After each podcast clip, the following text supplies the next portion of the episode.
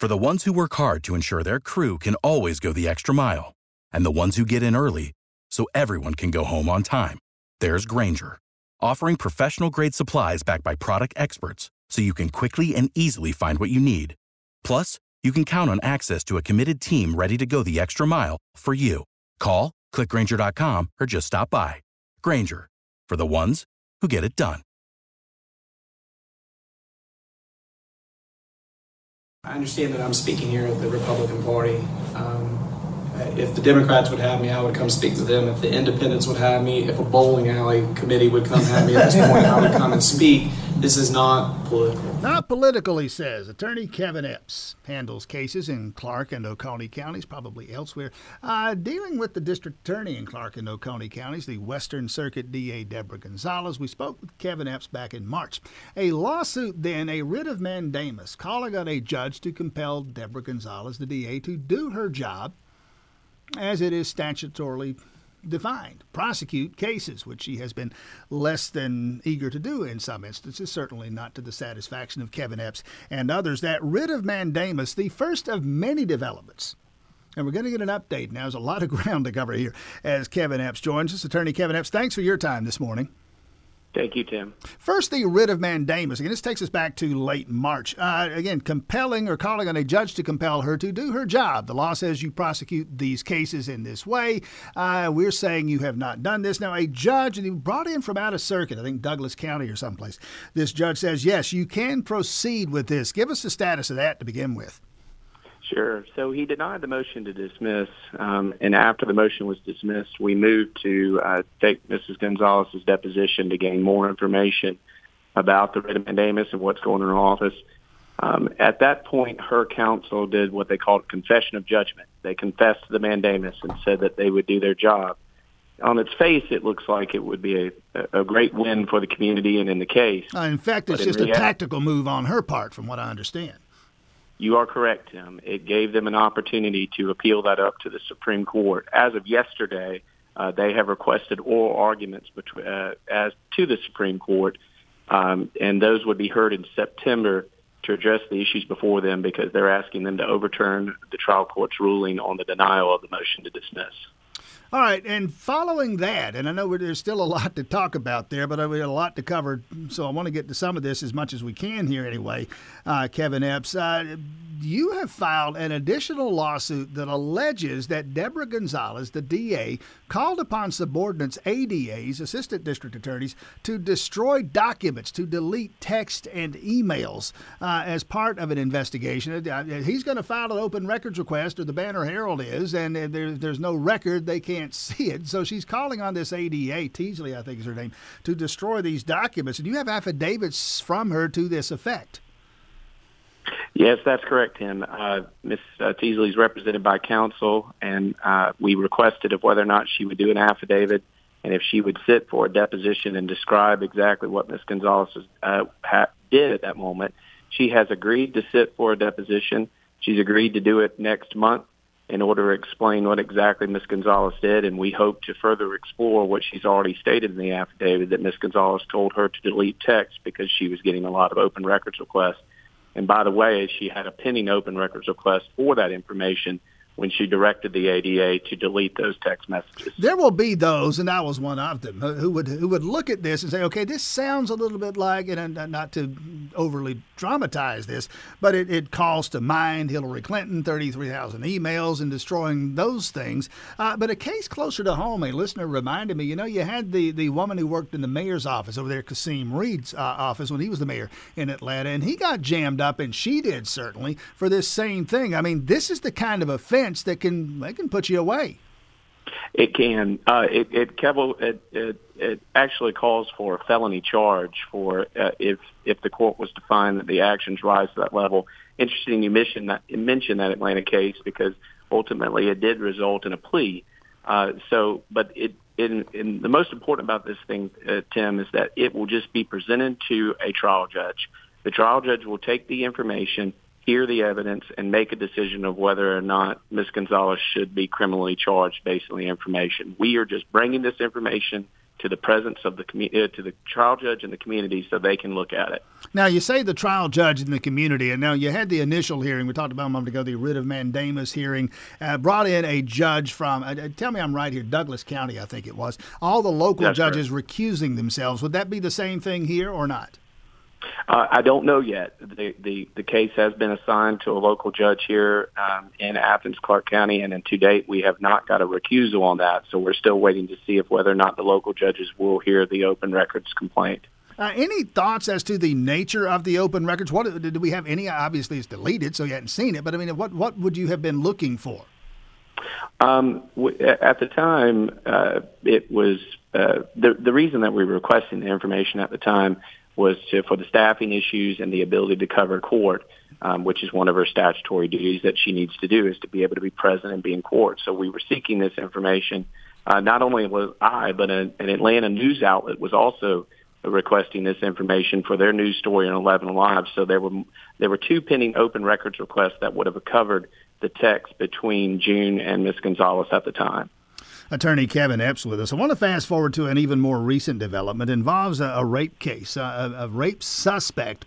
Uh, as I understand this, and fill in the blanks here, Kevin Epps, but as I understand this, uh, as a sexual assault alleged, uh, and there is essentially a move to dismiss the case because you can't find the victim. Uh, the DA's office saying we can't find the victim in this case. Well, the victim has been found, and so now ready to proceed. As a judge says, yes, we can proceed with this and plan to. Uh, your latest effort is to make sure the defendant in this case, uh, the man accused in this sexual assault, is not in a position to do harm to the purported victim, to do further harm to the purported victim in this case. So you want that guy locked up. That's correct. This is a, mo- a very recent, Tim, that happened. Uh, the judge vacated the dismissal. Uh, Ms. Gonzalez's office moved to dismiss the case because she could not find the victim. The victim was found, presented to Ms. Gonzalez's office, and actually sat for um, an interview with her uh, about the case. The judge this week held a hearing and vacated the dismissal. Judge Haggard, correct? That's correct. Judge Haggard did it. Unfortunately, at that hearing, uh, the defendant did not show up, even though he was ordered to appear at that hearing. His attorney said that he did not notify him to appear at that hearing. And now that this case has been uh, been reopened, we are requesting Ms. Gonzalez to ask Judge Haggard to have him uh, placed back into the jail for protection uh, for the community and Ms. Carter. What, if anything, uh, Kevin Epps again here, what, what, if anything, would be your uh, degree of discomfort, for lack of a better way to put that, with Deborah Gonzalez as relates to this case? I'm going to play devil's advocate for a moment. If you can't find the victim, you, you'll have very difficult time moving forward with the case. Okay, we found the victim. How much of that is Deborah Gonzalez's fault in your estimation? Well, it, again, through open records requests, we were able to take a look at what efforts that they made in order to find the victim. Um, as far as we can tell, it was to reach out to a local ADA uh, down in Brunswick. They were aware that the victim down was down in Brunswick, and asked and asked the local ADA uh, to find her. Interesting enough, Tim, Ms. Gonzalez's office asked the victim to stay in touch with an organization called Safe Harbor so that they knew she was homeless and they knew they needed an organization to find her. Ms. Carter followed the instructions and stayed in touch with Safe Harbor throughout the process. One phone call to Safe Harbor would have found Ms. Carter, and we see that no efforts by Ms. Gonzalez was done in order to do that.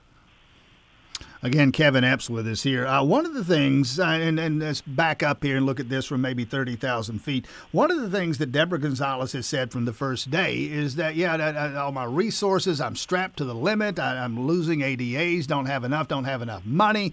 Uh, you're saying, you're reminding me that there's something called a prosecuting attorney's council that is actually helping with or would be in a position to help with some of the funding issues that the DA raises.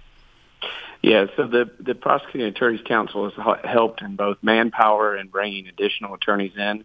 Um, uh, they've uh, they they have a team that are used in conflict scenarios, but Ms. Gonzalez has used them in a more untraditional way in bringing them in to help prosecute. She's also gone to that same council and requested funds in order to defend herself in the lawsuits that have been filed, and that council has given her to date up to four hundred and seventy five thousand dollars. I know that she has stated to the public that this these lawsuits that have been filed have caused taxpayers to have to foot the bill on that, and that is just not true. Her funding for her lawsuits and defense her lawsuits are coming from this council, and we have pointed out to the powers that be that the money that has been given to her is inappropriate under the statute because that is controlled by the governor of the state of Georgia. Well, that's something I've wondered about from the beginning here, Kevin Epps, and this is just me being ignorant of the law. I don't know who I can sue. I mean, there's certain government officials who, who generally speaking, can't be sued, can't be targets of lawsuits. Otherwise, they'd never be able to leave the house. Uh, I, I gather the, the DA is one we can sue. That is correct. She is not a constitutional officer, of Tim, as we would normally see, as in judges and those sort of things. She is a creature that has been created by the statutory authority of the of the legislature, and because of that, she has been given duties that she is supposed to do that the legislator says to all DAs. It doesn't matter if they're Republican, Democrat, progressive, non-progressive, whatever. There is a list of duties that they are to be done. And because of that, the writ of mandamus allows for the action to be brought to say if you're not doing these duties, you need to do it. Also, as it relates to the open records request, uh, open records request uh, case, every public official is subject to open records request, and we are just asking her to comply with the statutory duties, which I would note that every other organization that we have sent open records to has complied to as it relates to any of the cases we have brought. One of the things, and I, she knows this, and her office is, has been made aware of this. She is invited to speak to this any old time she wants. Come in, and we'll, we'll spend as much time as she needs to talk about these matters. She has spoken with others. She says this is racism and sexism, and, and she's she's pointing out any number of things along those lines. You are saying this morning that you would be open to a public debate, and you're even looking at me as a possible moderator of that debate. The first thing I'd say to that, if I'm Deborah Gonzalez, is I can't talk about this on, on Tim's show or in a debate or anyplace else because there are lawsuits out there. Absolutely, and I understand that, and and it is tricky with the lawsuits um, out there. But Tim, I would and I would welcome Miss Gonzalez to sit in any forum with any moderator that she would want and debate me about the issues, everything but the lawsuits just the simple fact is every day, and I mean this, Tim, every day I'm contacted by individuals, victims, court personnel, people that are sitting in the courtroom, private attorneys who are telling me about cases that are being dismissed. Yesterday, I was informed of three different dismissals by Ms. Gonzalez. I am given this information every single day. We don't need to debate about the lawsuits. That's fine. I want to debate about the simple fact of the cases that are before her and why she is taking the actions that are directly affecting Athens, Clarke County, and Oconee County. And I would welcome her to accept my invitation to have a debate in any form with any moderator anywhere. Oh, well, no, okay. Randy McGinley, the DA over there in Newton and Walton counties, he's dismissing cases. Fani Willis in Atlanta is dismissing cases. DAs all over the state dismiss cases. You can't try everything. You are right, Tim. There are there's prosecutorial discretion in looking at these cases, and there are times in which prosecutors should dismiss cases. But Tim, the problem is is that we are seeing dismissals of cases, and I'll give you an example. I have two dismissals sitting in my office right now where Ms. Gonzalez signed dismissals saying that the reason she was dismissing them is because she did not have the GBI crime test results back. Well, when I did the open records request, the, op- the crime lab results had been sitting in her file for months, Yet she told the court she dismissed them because she didn't have them. That's just a false. That's just a false statement before the court. I would love to ask her why did you dismiss this when you had this file and you told the court you didn't. Kevin Epps, uh, Athens attorney, and Oconee County, the Western Circuit, and in court from time to time with Deborah Gonzalez and her prosecutors, and at odds, as you have heard over the last few minutes, and as have tracked for the last few months, at odds with the DA. Very quickly, like 10, 15 seconds here, you would say none of this is personal. I would, Tim. This is not personal. This is not about me living in Oconee, Republican, Democrat, Independent. This is about kids, humans, victims, and our community, Tim. That is what it's about. Kevin Epps, we'll leave it there. Thanks for your time this morning. Thank you, sir. For the ones who work hard to ensure their crew can always go the extra mile, and the ones who get in early so everyone can go home on time, there's Grainger, offering professional grade supplies backed by product experts so you can quickly and easily find what you need. Plus, you can count on access to a committed team ready to go the extra mile for you. Call, clickgrainger.com, or just stop by. Grainger, for the ones who get it done.